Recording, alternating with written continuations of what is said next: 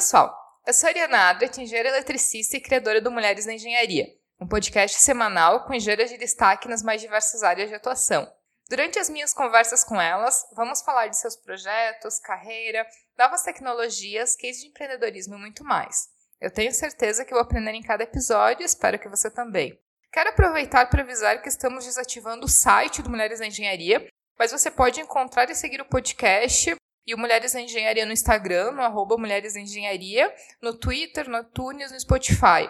Então não esquece, principalmente nos episódios e no iTunes, no Spotify, nos agregadores de podcast, de dar um seguir no podcast, até porque assim sempre fica, acaba sendo avisado dos novos episódios e acaba acompanhando cada vez que a gente posta um episódio novo.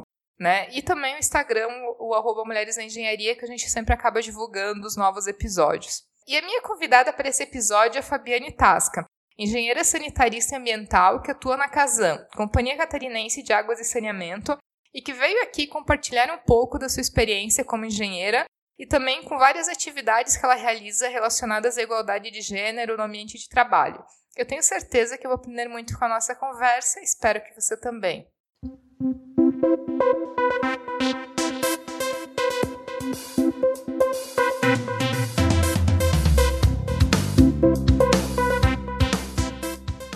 Fabiane, seja bem-vinda aqui ao podcast Mulheres da Engenharia. Muito bom te receber aqui para a gente conversar, conhecer um pouquinho de ti, da tua história, da tua experiência como engenheira sanitarista e ambiental também. Então, seja muito bem-vinda. Oi, Ari, obrigada pelas boas-vindas, obrigada também pelo convite para falar um pouquinho aqui para esse pessoal sobre as mulheres na engenharia, sobre as mulheres nas exatas também. Eu acredito que esse podcast é uma excelente ferramenta de incentivo, né, às mulheres a estarem atuando nessas áreas. Aqui a gente acompanha a rotina, né, de diferentes mulheres em diferentes profissões, mostrando que temos muitas áreas que podemos conquistar também. Fábio, tu acabou sendo a segunda engenheira sanitarista a participar aqui do Mulheres na Engenharia. A engenharia sanitária ela não é um dos cursos mais conhecidos dentro da engenharia, muita gente não conhece a área de atuação, enfim, eu acho que é legal a gente compartilhar um pouco todas as engenharias e todas as áreas. Então, conta um pouquinho pra gente da tua história, como que surgiu o interesse pela engenharia, como que surgiu o interesse pela engenharia sanitária e ambiental, enfim, como que tu veio parar nesse mundo de mulheres na engenharia? Ai, meu Deus, quanta pergunta, vamos ver qual que eu respondo primeiro. A engenharia sanitária e ambiental, né, ela é um curso relativamente recente e ela é 2 em 1, né? Ela é parte de saneamento e a parte ambiental também. Na parte de saneamento, trabalha com 4 áreas, né? Que é abastecimento de água, coleta e tratamento de esgoto, manejo de águas pluviais urbanas e também manejo de resíduos sólidos. E cada um desses itens abre diversos outros itens para que a gente pode trabalhar também, né? Captação, coleta, tratamento, destinação final ambientalmente adequada. Já a parte ambiental tem muita coisa que a gente pode trabalhar também, área de gestão, licenciamento, estudos ambientais, proteção do meio ambiente, medidas compensatórias. As 2 formações, elas procuram atingir, né, um mundo mais sustentável. E foi isso que me chamou a atenção nesse curso. Sempre tive afinidade com a área das exatas e também sempre tive afinidade com a área ambiental. Na verdade, a minha primeira opção, quando eu fiz vestibular, não foi nem engenharia sanitária. Eu estava muito em dúvida o que eu queria seguir. Acabei fazendo para jornalismo. Não passei também, né? Não estudei, não passei. E após eu decidi o que eu queria, que era engenharia sanitária. Parei para pesar, né? Pesei, né, as opções que tinha e acabei optando pela engenharia sanitária. Eu me formei pela UFSC em 2012, O curso lá na UFSC existe desde 1978, portanto tem 42 anos, né, de curso, e eu me formei no ano de 2012. E eu fui contratada, né, na empresa que eu fazia estágio na época, mas acabou que eu não estava satisfeita nesse trabalho e eu acabei pedindo demissão. E aí depois de 3 meses eu fui contratada como analista ambiental em outra empresa, e após passar esse período de experiência como analista, eu fui contratada como engenheira. É uma empresa de estudos ambientais, assim, que eu gostava muito. O meu chefe, ele dizia também que quando paramos de estudar, a gente deixa de aprender. E aí, nisso, meu chefe me incentivou a fazer mestrado e eu fazia mestrado e trabalhava ao mesmo tempo. E aí acabei estudando para concurso, passei também no da CASAN, que é onde eu estou atuando hoje. Eu trabalho na área no setor de operação e manutenção do esgoto sanitário, então eu trato o cocô e xixi do pessoal aí. E aí, galera, vamos tratar o seu esgoto, um recado bem importante. E como eu gosto de sofrer também, eu estou fazendo doutorado ao mesmo tempo. Então esse é um resumão assim do que me trouxe até aqui e o que eu tô fazendo hoje. Eu fico super feliz como boa catarinense que sou, né, de quando eu consigo trazer engenheiras da terrinha pra participar aqui do podcast. Então a gente acaba vendo muitas engenheiras tipo que trabalham e que têm as suas carreiras com muita visibilidade nas cidades mais grandes, São Paulo, né, mas eu fico bem feliz quando eu consigo trazer engenheiras dos outros estados, norte a sul. Então, até o aviso aqui para quem está escutando o podcast, às vezes tiver indicações de engenheiras, pode me mandar por direct no Instagram, que a gente está sempre recebendo essas indicações. E, basicamente, quanto mais variado for o podcast, melhor, assim. Mas, claro que receber as engenheiras do meu estado e da minha terrinha sempre é uma coisa que eu fico super feliz. Fabiane, eu acho que, assim, até pra gente conhecer um pouco do teu trabalho, né, que até tu já deu, assim, um overview, mais ou menos, do que tu faz, mas tu poderia talvez entrar um pouco mais de detalhes do teu dia a dia, de como que é a tua atuação como engenheira dentro da CASAN, né, que, como tu falou, trata os resíduos, né, líquidos e sólidos das pessoas. Então, como que é esse teu dia a dia? Enfim, conta um pouco pra gente, até pro pessoal, principalmente pra quem às vezes está pensando em entrar na área, ter uma ideia um pouco mais real do dia a dia e de como que é a atuação de um profissional da área. A CASAN em si, ela trabalha com a parte de água e a parte de esgoto também. O meu setor é o de esgoto, é o setor de operação e manutenção. Então, a gente é responsável por, desde a coleta, desde a casa do cliente, né, na parte da rua, a partir da coleta, até todo o transporte, bombeamento, até chegar na estação de tratamento também, onde a gente vai tratar aquele efluente e que ele possa ser devolvido ao meio ambiente do modo que não cause poluição ou algum tipo de degradação ambiental, né? Então, eu nunca tinha trabalhado com esgoto até entrar na CASAN. Foi um desafio para mim, porque na faculdade, né, a gente aprende a trabalhar a gente aprende, assim, a parte teórica do saneamento. Mas agora, na prática, que é o que eu estou vivendo agora, eu vejo que trabalhar com saneamento é trabalhar com pessoas. A gente não usa só a área de exatas, né? A gente usa muito a humana e junto. Isso foi até uma discussão faz pouco tempo num grupo bem famoso no Instagram de engenharias. Eles estavam zoando a parte humana, dizendo que engenharia é só exatas e o pessoal de humana acha difícil, e eu acabei me metendo na discussão. Até acho que foi uma menina que viu o que eu escrevi, que me indicou para esse podcast, né? E eu estava explicando que uma coisa não exclui a outra, né? A parte de engenharia tem que incluir as pessoas junto, ninguém é um robô, né? Então, o que eu trabalho não é só com o esgoto, eu trabalho muito com pessoas, muito com a população também. Eu explico, eu faço todo um trabalho de conscientização e educação ambiental, explicando por que elas têm que tratar o esgoto delas, o porquê que é necessário pagar uma taxa para isso também, que o esgoto ele sofre um pouco de preconceito quando comparado com a água, que a água é um produto que as pessoas recebem em casa, né? Tu abre a torneira, tu puxa a descarga, tu abre o chuveiro, tu abre a mangueira, tá lá a água chegando. E o esgoto tu tá mandando embora da tua casa. Então, muita gente não entende o porquê que tem que pagar uma taxa para tratar o esgoto. Então, o meu trabalho é muito também, além de considerar a parte de saneamento, é muito considerando a parte humana também. Trabalho muito com pessoas.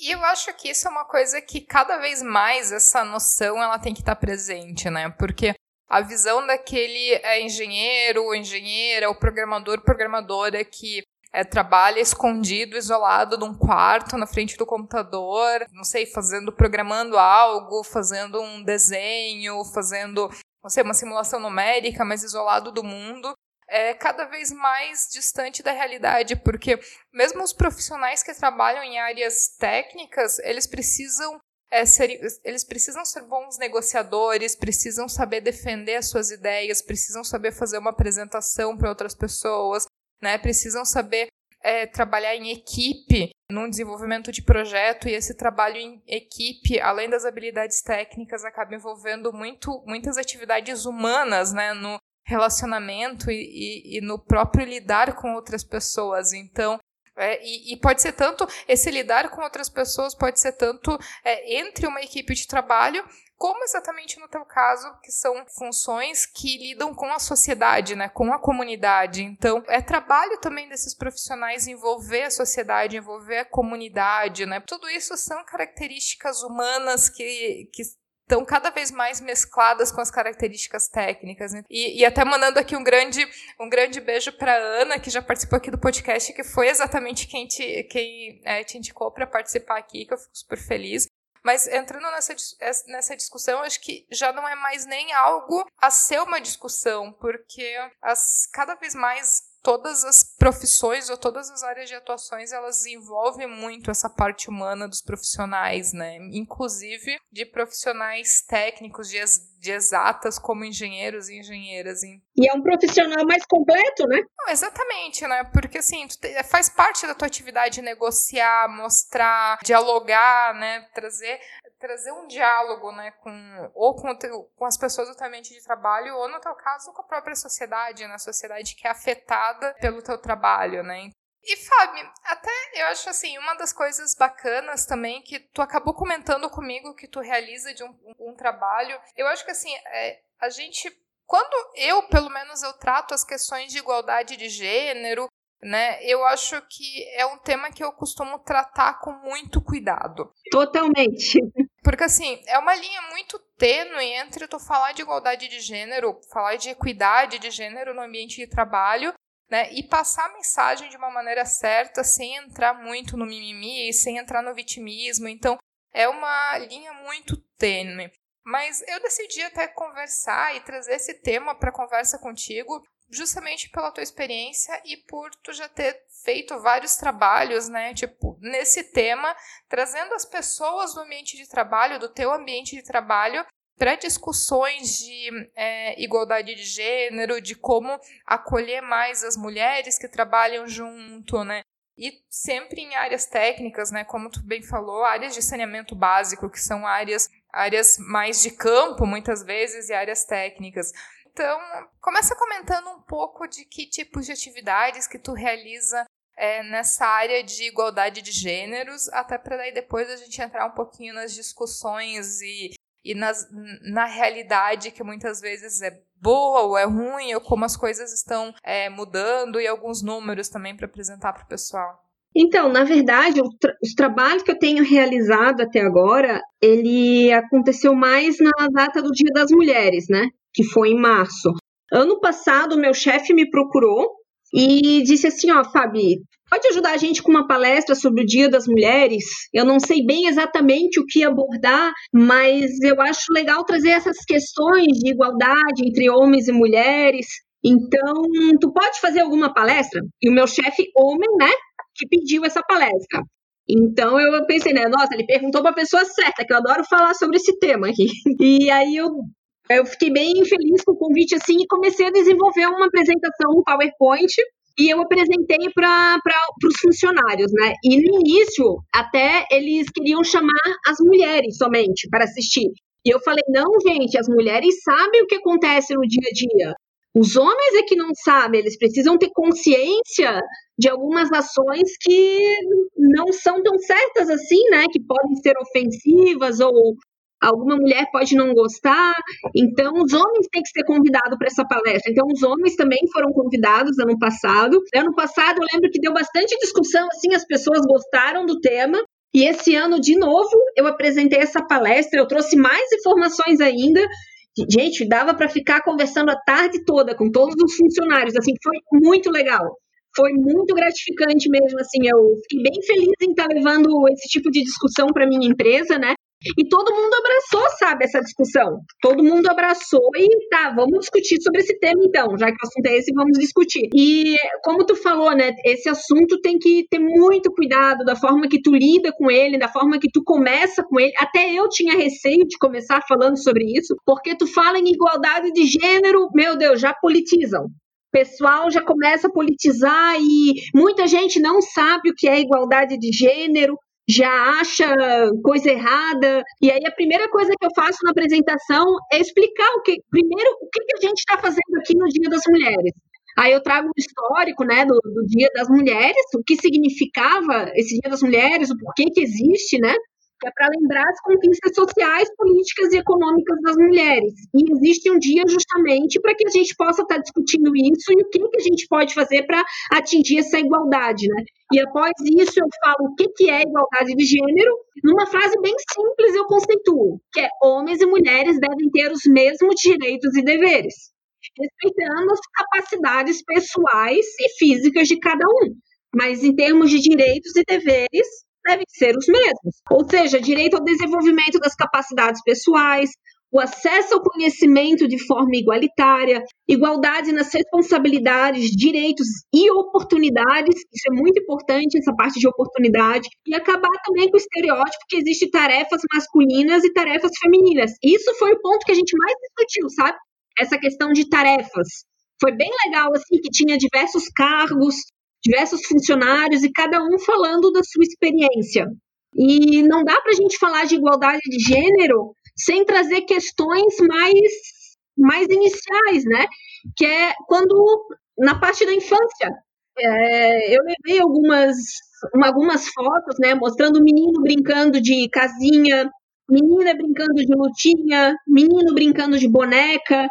Aí eu levo as Barbies também, né? Tem a Barbie astronauta, a Barbie piloto de avião, a Barbie jogadora de futebol, a Barbie bombeira, e a gente começa a discutir em cima disso. Aí as funcionárias, a maioria mulheres, né, falavam da questão da educação que elas davam para os filhos, que a maioria dizia que não estava tendo essa distinção, e isso me surpreendeu. Elas falavam assim: não, meu filho brinca de casinha e não vejo problema algum com isso. Meu marido ainda dizia que achava que ia ser gay, mas isso não tem... Se for também, vai ser uma opção dele, desde que ele seja feliz, mas que o brinquedo não tem relação alguma.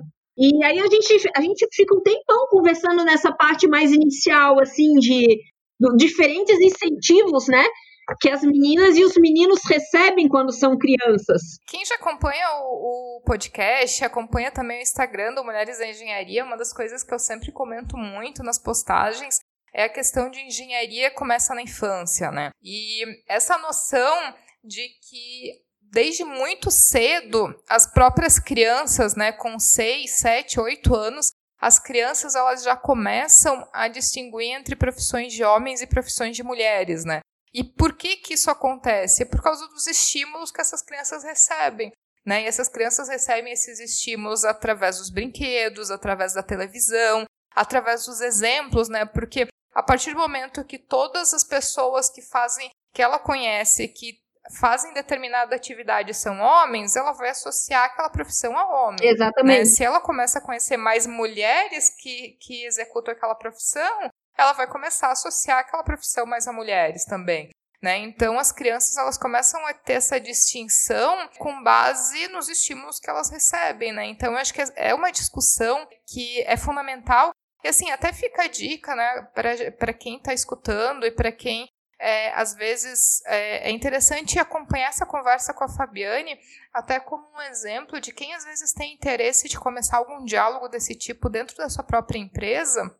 Talvez começar uma discussão, né? Um dos pontos fundamentais aqui, que eu acho que a Fábio já começou falando muito bem, foi a questão de que trazer só as mulheres para a conversa não é suficiente, né? A gente tem que trazer de maneira muito expressiva os homens para essa conversa, de uma maneira que os homens também façam parte desse diálogo e também começam a perceber determinadas atitudes, determinadas ações, determinados comportamentos, e aqui voltado mais para o ambiente de trabalho, né? Então, Fabiane, pode continuar até falando da tua abordagem, né, com relação a quem participava. Então, aí eu até levei um exemplo, assim, que todo mundo ficou até um pouco chocado, assim, que ano passado a Lego recebeu uma carta de uma menina, que a menina reclamava que não gostava de boneca, que as bonecas meninas só ficavam sentadas em casa, iam à praia, às compras e não trabalhavam.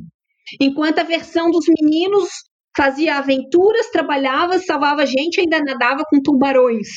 Tipo, o pessoal ficou chocado na hora que leu, porque é verdade. E a gente é tão habituado a essa realidade que não questiona, né?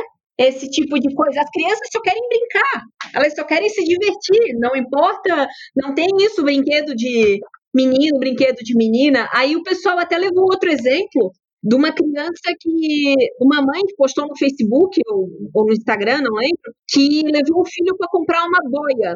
E a vendedora perguntou pro menino, né, se ele queria boia de menina ou de menino. Ele disse, não, eu só quero boiar.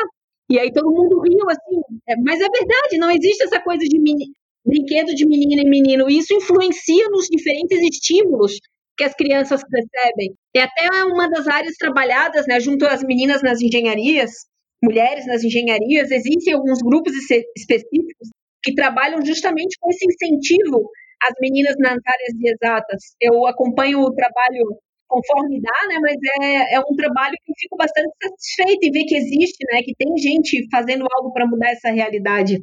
E dando continuidade, então, aos temas que a gente trabalhou na palestra, eu trago também alguns dados, né, que o Brasil é um dos países com maior desigualdade entre gênero, a gente ocupa a posição número 95 entre 149 países, e as mulheres ocupam somente 16% dos cargos de liderança. Os homens recebem 30% salários maiores em comparação às mulheres também. E tem o Fórum Econômico Mundial, de 2017, falou que no Brasil a igualdade de gênero levaria 100 anos para se tornar realidade. 100 anos. Mas esse dado atualizado, ele deu até uma atrasada. A gente já está com um quantitativo maior que 100 anos. Eu levo mais algumas questões também sobre a média de horas no trabalho principal, né? Um estudo do IBGE de 2014, o PNAD, mostrou que os homens trabalhavam 42 horas no trabalho principal e as mulheres 37. Mas chega na hora dos afazeres domésticos, os homens trabalhavam 10 e as mulheres 21.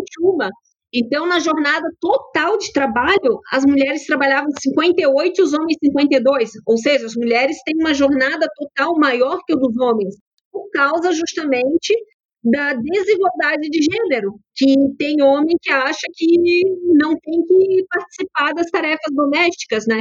Então, a partir do momento que a gente está atento a essa realidade, a gente está disposto a mudá-la também, né? Então, é esse tipo de ideia que eu tentei levar para os meus colegas de trabalho, e a ideia foi muito bem aceita, eu fiquei bem surpresa com o tema, que a gente fica um pouco receoso mesmo de trabalhar com esse tema, né? A receptividade dos colegas, e foi muito boa, sabe? Eu fiquei bem orgulhosa, assim, dos meus colegas de empresa discutindo esse tema, né? E, Fábio, até comenta um pouco como que foi a reação, né, dos próprios homens, porque eu acho que, assim, uma das coisas que entrando nesse tema de igualdade de gênero no ambiente de trabalho, especificamente, né, porque falando de igualdade de gênero, a gente pode entrar em vários aspectos, a gente pode entrar na parte de violência doméstica, a gente pode entrar na parte de assédio, a gente pode entrar em várias nuances dentro do tema gênero. Mas, assim, tentando restringir um pouco aqui mais a questão de igualdade de gênero no ambiente de trabalho, eu acho que uma das coisas que é muito importante é trazer os homens para justamente a gente começar a mostrar a questão de vieses inconscientes, né? Que a gente começa a mostrar para os homens, e muitas vezes para muitas mulheres também, padrões de comportamento que a gente assume como normal e que a gente acaba repetindo comportamentos que nos foram ensinados, né, desde pequenos, né, porque a gente tinha esses estímulos que vinham de família, que vinham das pessoas que nos cercavam, né, e a gente acaba repetindo esses padrões sem se dar conta ou sem perceber. Por isso que a questão de trazer os homens, eu acho que para o diálogo é tão importante, né? Então, assim, como é que foi essa reação? E até se tu puder, por exemplo, passar algumas dicas, né, para quem talvez for abordar esse tema no seu ambiente de trabalho, que dicas que tu daria de comportamento, de como abordar, de como trazer eles para que seja também um diálogo produtivo, né? Um diálogo que ele não fique restrito a reclamações, que eu acho que é um dos grandes cuidados que se tem que ter, e sim a um diálogo realmente produtivo e que tenham consequências positivas para as mulheres que fazem parte desse ambiente de trabalho. O apresentador ele tem que ter bastante pulso firme, né, para lidar com a discussão. Essa palestra ela foi ministrada para mais de 100 pessoas. E dessas 100, só teve uma pessoa que se incomodou com o tema. E foi exatamente no começo da palestra onde eu estava falando sobre analfabetismo. Que no mundo, as mulheres são mais... a quantidade de mulheres analfabetas é maior que a dos homens. As mulheres não têm acesso à educação de forma igualitária, né? Justamente pela desigualdade de gênero. Porque elas têm que ficar em casa, ou cuidar do irmão, ou cuidar da família. A maioria dos analfabetos são mulheres. Então, foi a única pessoa que começou a debater esse tema, não acreditava no dado que eu estava levando. Eu levei dado, mostrei a fonte, a pessoa não acreditou, disse que hoje em dia é tudo igual, mas era uma pessoa que não estava aberta para discutir o tema, sabe? Não queria aprender sobre o tema. E os próprios homens que estavam assistindo tentaram explicar para ele o que eu estava tentando dizer, né? Mas foi a única pessoa, mas eu não tiro essa pessoa pela regra. A regra dos meus colegas foi que o tema foi super bem aceito, foi super bem discutido, me surpreendeu. E a pessoa que vai apresentar tem que estar preparada para qualquer tipo de pergunta, né? Mas o importante é, no início da apresentação, explicar o que é igualdade de gênero para não dar chance para que politizem o tema. E se tu perder ali a condução da palestra, vai todo mundo discutir sobre política. Então, tem que estar sempre puxando o povo para voltar a discutir o tema da palestra, igualdade de gênero. Eu trabalhei vários temas com o pessoal, a questão de representatividade, isso foi muito importante também, porque os homens, principalmente os homens, né, eles não percebiam como falta oportunidades para as mulheres no ambiente de trabalho. Oportunidades, principalmente a cargos de chefia, porque não é com eles, né? Então, eles não percebiam isso. Então, a partir do momento que eu falei bastante sobre representatividade, o como as outras mulheres precisam de exemplos, né? A gente precisa de exemplos em cargos de chefia, precisa de mulheres que estejam discutindo políticas também para outras mulheres, para outras pessoas. Isso chamou bastante a atenção de todo mundo, assim. Mas surpreendeu os homens, porque não era algo que eles haviam pensado, não haviam se tocado disso. E o que mais chama atenção é quando eu trago exemplos reais. Na palestra, eu trago falas reais que colegas minhas ouviram em outras empresas. Ouviram em reuniões, empresas. Algumas colegas que ouviram dentro do nosso ambiente de trabalho. Mas eu levei frases que são consideradas erradas, machistas, e a gente discute o porquê que essas frases são erradas. Eu levo a frase e eu deixo o pessoal mesmo discutir e tentar entender o porquê está errada. Então, eu vou trazer alguns exemplos aqui do que eu discuti, né? Uma das frases que muitas mulheres, muitas engenheiras aqui com certeza já ouviram no seu ambiente de trabalho. Deve estar de TPM. E o porquê que essa frase é errada, né? A mulher, ela é tida como talvez submissa, né? E a partir do momento que a mulher ela tem um pulso firme no ambiente de trabalho, ela quer fazer as coisas corretamente e às vezes discorda de um colega, ela é atacada nesse sentido do deve estar de TPM. Associam a natureza feminina ao profissional, né? Então, essa frase a maioria já ouviu, com certeza. Uma frase que eu já ouvi várias vezes, né, e que eu acho que é uma coisa que também é muito comum. Por exemplo, quando eu fazia algum trabalho bem feito, alguma coisa, né, ou me dava muito bem no trabalho, a questão de, mas você não é como as outras mulheres, né? Ou você é mais homem do que muito homem, mais engenheiro do que muito engenheiro, né? Então, essa questão de associar o bom desempenho na engenharia com o engenheiro homem, né? E não você é melhor, você não é de mimimi como as outras mulheres, né? Você tem um comportamento mais como os homens, então por isso que você teve mais sucesso, então... Eu acho que esse também é o tipo de frase que eu já ouvi inúmeras vezes, assim, no passar dos anos.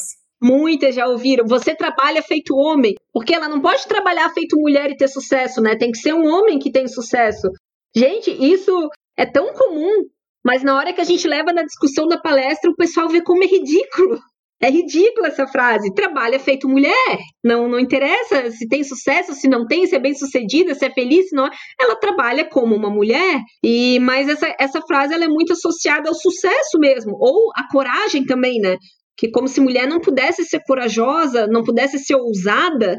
Quando ela é comparada a um homem. Olha, ela é um absurdo a hora que ela é dita nesse... que ela é discutida nesse tema, né? Eu acho que se a gente começasse até, a fazer um caderninho de pérolas, eu acho que, é uma coisa muito comum, né? E eu acho que vale a reflexão um pouco dessas frases, até que ponto que a gente está tendo um tratamento igualitário.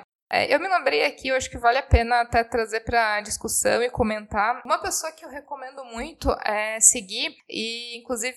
seguir no LinkedIn, enfim, procurar nas redes sociais, é o Cláudio Henrique dos Santos. Então, ele é escritor, palestrante, ele tem um livro que é muito interessante, né? Ele faz as palestras, que é o Macho do Século XXI. E a história dele, basicamente, ele era um executivo de sucesso, né, e tudo mais, até que a esposa dele acabou recebendo uma proposta de expatriação para Singapura, e ele acabou decidindo por acompanhar a esposa, deixou a carreira executiva, e foi com a esposa, com a filha pequena, e foram morar em Singapura.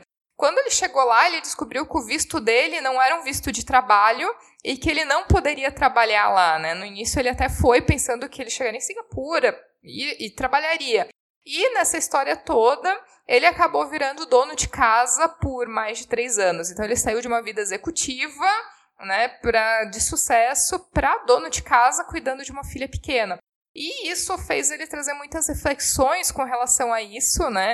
Então, ele lavava, passava, era pai em tempo integral, né? Tudo aquilo que normalmente na sociedade a gente vê ao contrário, com a mulher ficando em casa e o homem indo para ser um grande profissional, um executivo numa grande empresa. E uma das reflexões que ele faz, que eu acho muito bacana, é que depois disso ele começou a reavaliar a carreira dele, né? Antes dessa ida para Singapura, e ele viu que ele trabalhava com muitas mulheres, mas ele nunca tinha promovido nenhuma mulher. E que ele nunca tinha promovido nenhuma mulher porque ele tinha aquela percepção que, por exemplo, dava 5 horas, né? Os homens ficavam até trabalhando mais tarde, mas a mulher dava 5 horas e se mandava, né? No sentido de que a percepção que ele tinha eram que as mulheres não eram tão comprometidas. Quando, no final, depois ele parou para ver que a mulher, na verdade, ela ia embora porque ela tinha o filho para pegar na escola, porque ela tinha um monte de outras tarefas que ela estava realizando que faziam com que, ela não pudesse ficar em qualquer horário, o que não significa que ela era menos produtiva ou menos comprometida durante seu horário de trabalho. Então, vários vieses e vários comportamentos que ele mesmo tinha, ele acabou tendo que se desconstruir, né, nesse processo. Então, até fica a dica aqui, ele não é engenheiro, mas até fica a dica de quem quiser procurar Cláudio Henrique dos Santos, né, Macho do Século XXI, tem o livro, tem as palestras, pode procurar no LinkedIn ou no YouTube, que vale muito a pena, e até conhecer um pouco as reflexões que ele faz. E é bacana porque, é um homem falando para os homens, né? Que eu acho que tem um efeito até um pouco diferente de ter mulheres falando para homens, porque é um pouco mais de, talvez, a autoridade de ter um homem falando desses assuntos acaba fazendo com que os outros homens prestem um pouco mais de atenção, enfim, no que ele tem a dizer, né? Até uma das palestras, né, sobre esse tema que eu ministrei na cidade de Curitibanos, o meu colega de setor, que trabalha comigo no esgoto, o Luiz, ele ministrou a palestra comigo também. Eu falei para ele que era interessante ele estar falando sobre o tema também, porque uma coisa é eu, mulher, estar falando sobre isso, para que ninguém associe a vitimismo ou mimimi. E outra coisa é ele é um homem, né? Falando que isso existe e que a gente precisa discutir sobre isso. E o Luiz, ele é super aberto para essas questões, ele discute bastante sobre isso também. A gente já discutiu muito tomando um cafezinho sobre esses temas, né? E aí eu convidei ele para falar sobre esse tema comigo. E foi bem legal. Ele era um homem falando para outros homens sobre isso também. Agregou bastante, a palestra. E, Fábio, até nessa questão de gênero, eu acho que, uma nuance que eu acho que vale muito a pena a gente comentar e que tem tudo a ver com a tua área de trabalho, que é engenharia sanitária e ambiental, é a gente fazer um paralelo na questão de qual que é o papel da mulher, né, na questão de saneamento básico, na questão ambiental, na questão sanitária. Então, acho que a gente tem vários aspectos assim que a gente conseguiria citar. Então, se tu puder também dar um overview dentro da questão de gênero, como que a gente tem a questão de gênero dentro do saneamento básico, da questão de água, da questão sanitária e ambiental? Então eu vou associar a parte do papel da mulher no saneamento junto com essas questões de gênero, né? A mulher, ela teria três papéis assim, principais. Ela é a funcionária, que é a pessoa que trabalha com saneamento. Ela é a usuária também dos serviços de saneamento, e ela é aquela pessoa que é responsável pelo lar também. Então, o papel da mulher no saneamento, ele é muito importante. Tem até uns cursos da ONU específico sobre igualdade de gênero e saneamento, aborda justamente essas discussões, né?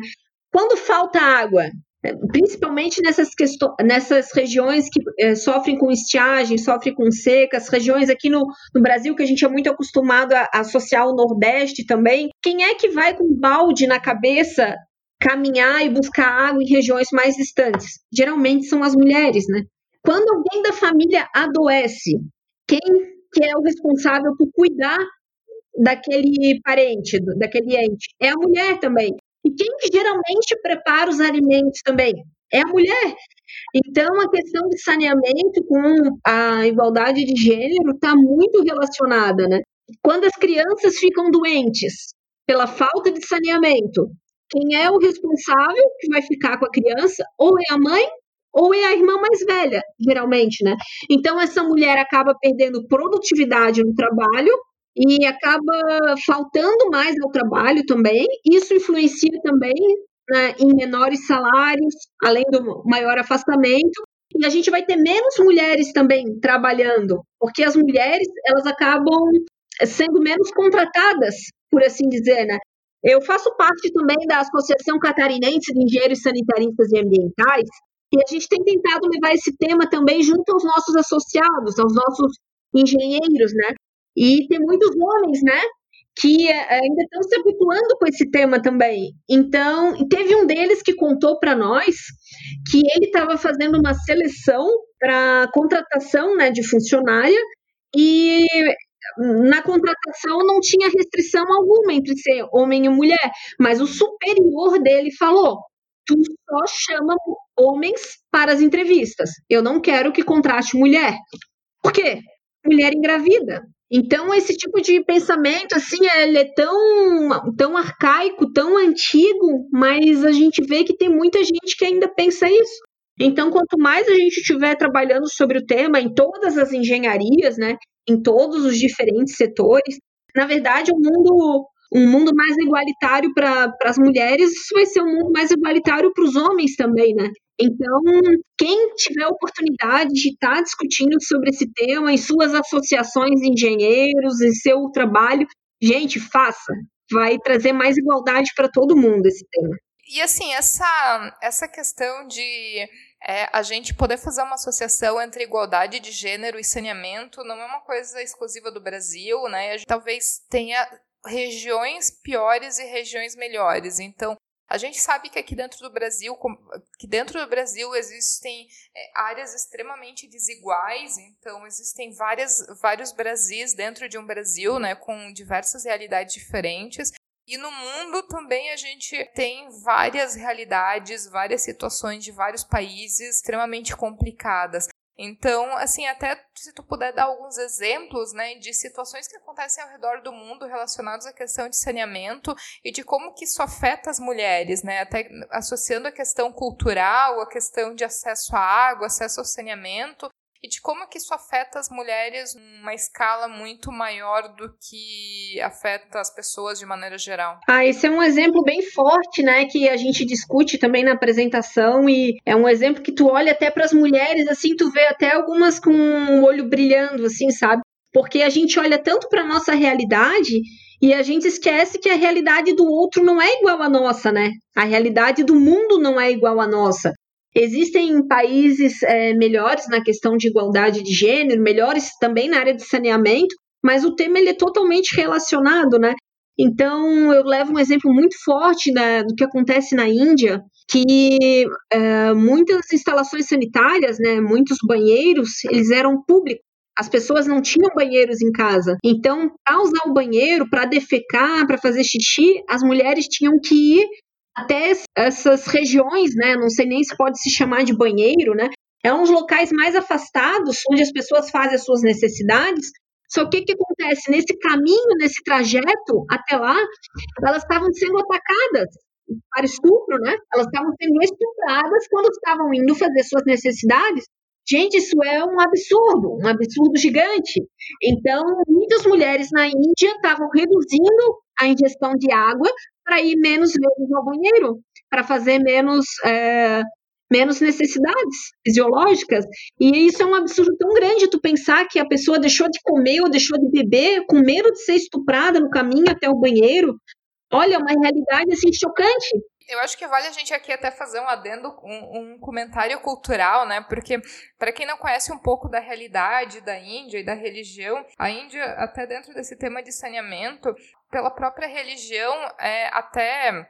Hoje em dia ainda, a Índia está passando por uma grande mudança cultural, mas a grande maioria das casas, elas não tem banheiro dentro das casas, porque pela religião e pela cultura, né, na Índia, se considera que tendo banheiro dentro de casa torna a casa impura. De alguma maneira, tu está sujando a tua casa tendo um banheiro dentro de casa. Então, até pouco tempo atrás, o comum das pessoas, né, principalmente a grande maioria que era a população mais pobre da Índia, acabava tendo que fazer suas necessidades fisiológicas em terrenos baldios, em áreas abertas, né?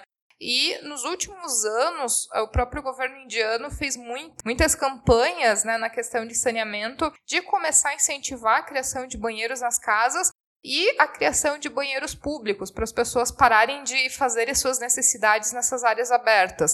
Teve uma grande quantidade de banheiros públicos sendo construídas, teve muitas campanhas para também ter adesão, né? Porque não basta só construir, só que sendo uma questão cultural, é de ter realmente a adesão das pessoas começarem a usar esses banheiros públicos, né? Então, acho que a gente tem que também olhar todas essas realidades, né, e pensar, poxa, mas por que eles não têm banheiro em casa, né? E são realidades e são culturas diferentes das nossas, então eu acho que muito mais do que um olhar de julgamento, a gente ter esse olhar, tipo, entendendo outras culturas. E a Índia é só um exemplo, existem outros países com diferenças culturais também nessa área que são gigantes, né, mas a questão de gênero torna-se mais um agravante nessa realidade, né, onde as mulheres acabam nem tendo como ir a um banheiro público por medo e chegar ao ponto, né, como a Fábio comentou, de pararem de tomar água para não irem no banheiro. Então, assim, é uma situação extrema. E, assim, o mais triste é que é uma situação que é real, assim, é uma situação que realmente acontece. Mas sabe que na Etiópia, eu vi outro exemplo na Etiópia também, que lá os banheiros também eram a céu aberto, né? Então todo mundo via quem estava defecando, quem estava fazendo xixi, era a céu aberto. E as mulheres tinham vergonha, né? Claro, é uma situação, né? É a tua intimidade exposta, né? Culturalmente, né? Tudo bem, mas eu li que as mulheres tinham vergonha de ficarem se expondo. E o que acontecia? As mulheres, elas se programavam para usar esse banheiro a céu aberto antes das 6 da manhã. Estavam a maioria das pessoas dormindo ainda. E depois só à noite, quando estava mais vazio também. E isso acabava até atrapalhando de inserir as mulheres num ambiente de trabalho, das mulheres estarem saindo na rua também, justamente pela falta de um banheiro. Eu achei assim, tipo, para nós, assim, é uma questão tão básica, né, de ter um banheiro, de ter saneamento. E na Etiópia o governo resolveu isso construindo latrinas. Então, melhorou a intimidade, né? A pessoa pode fazer suas necessidades agora de modo mais reservado. E isso estava ajudando a inserir as mulheres no mercado de trabalho. Eu achei tão interessante esse exemplo e é associado a uma mudança cultural também. A gente sabe que o direito a saneamento, o direito à água principalmente, é um direito básico, né? Um direito assegurado, né, um direito que, segundo até a própria ONU, é considerado como um direito humano fundamental. Tu tem exemplos até de políticas públicas e coisas que estão sendo realizadas até nesse sentido, levando em consideração as questões de gênero? No Brasil, eu desconheço questões de gênero sendo trabalhadas nisso, mas o que eu vejo é bastante incentivo da ONU também, trabalhando esse tema, da Associação Internacional da Água também, né? E o que existe é compromisso público, assumido pelas empresas a adotarem a igualdade de gênero. É até um dos objetivos do desenvolvimento sustentável, né? Os objetivos 5 e 6, igualdade de gênero, e os 6, água potável e saneamento. Então, esses objetivos do desenvolvimento sustentável é uma bússola para as ações governamentais e empresariais. Então, o que existe são pessoas assinando compromissos, né? Com essas metas dos objetivos do desenvolvimento sustentável.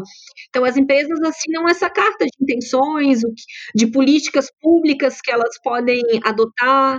O que eu vejo é isso, né, que tem acontecido. Eu acho que, assim, a gente ainda tem um grande caminho pela frente, né? Eu acho que o que vale a gente reforçar aqui nesse episódio é tanto a questão de abordar da maneira correta a questão de igualdade de gênero no ambiente de trabalho, né, ou como a questão de gênero influencia coisas básicas como de saneamento básico, a questão de água, né, a questão de coisas que deveriam ser direitos fundamentais. Então, como existe uma relação muito próxima, né, dessas coisas que muitas vezes a gente acaba não associando. Queria comentar também que muitas vezes quem quiser iniciar algum trabalho desses na sua empresa, né, eu vou deixar o contato do LinkedIn da Fábia aqui também, para talvez entrar em contato com ela, pedindo umas dicas, né. Mas e, Fábia, até pra gente encerrar o nosso bate-papo aqui, poder deixar também uma mensagem final a todos os nossos ouvintes e, enfim, o espaço é teu. Eu acho que cabe a todos nós, né, estimular essa mudança de consciência dentro das empresas, dentro do ambiente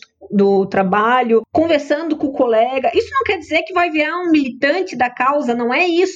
Mas são nas pequenas ações, são os pequenos gestos, o pequeno machismo do dia a dia que a gente consegue mudar essa realidade, né? Ninguém está imune a cometer alguma falha, né, alguma desigualdade com a colega no trabalho, com a colega ou com o colega também. Todo mundo é parte do problema, mas todo mundo também é parte dessa solução. E a gente está atento a isso, a estar inserindo as mulheres, está inserindo todos os colegas e as colegas no ambiente de trabalho e principalmente nas oportunidades, que todos tenham iguais oportunidades. Isso já é um passo rumo a essa transformação, a melhoria, né? No ambiente de trabalho é uma sociedade mais igual. E a gente tem que ter sempre em mente também que um mundo mais justo para as mulheres é um mundo mais justo para todos, porque significa que se as mulheres têm iguais direitos, iguais deveres, iguais oportunidades, todos os outros vão ter também. Então a gente tem que estar atento a isso e ajudar a mudar essa realidade. E obrigada, Ariana, pelo convite em discutir esse tema. Eu adoro discutir esse tema porque eu ainda estou aprendendo sobre ele também. Não é recente, né, meu interesse pelo tema. E estou aprendendo também. Quem quiser me contactar para a gente discutir sobre isso, para discutir sobre outras coisas, ou construir algo junto, montar uma apresentação nova em conjunto também, eu fico disponível. Mas, Fábio, queria te agradecer também a tua participação aqui no podcast, né, de vir aqui conversar com todos os ouvintes sobre esses temas. Então, muito obrigada pela tua participação aqui. Obrigada também. E se você que estiver ouvindo tiver algum comentário, crítica ou sugestão, só enviar um e-mail para ariana@mulheresnaengenharia.com. E se você gostou desse episódio, eu ficarei muito feliz se puder compartilhar com outras pessoas que podem gostar também. Um abraço e até o próximo episódio.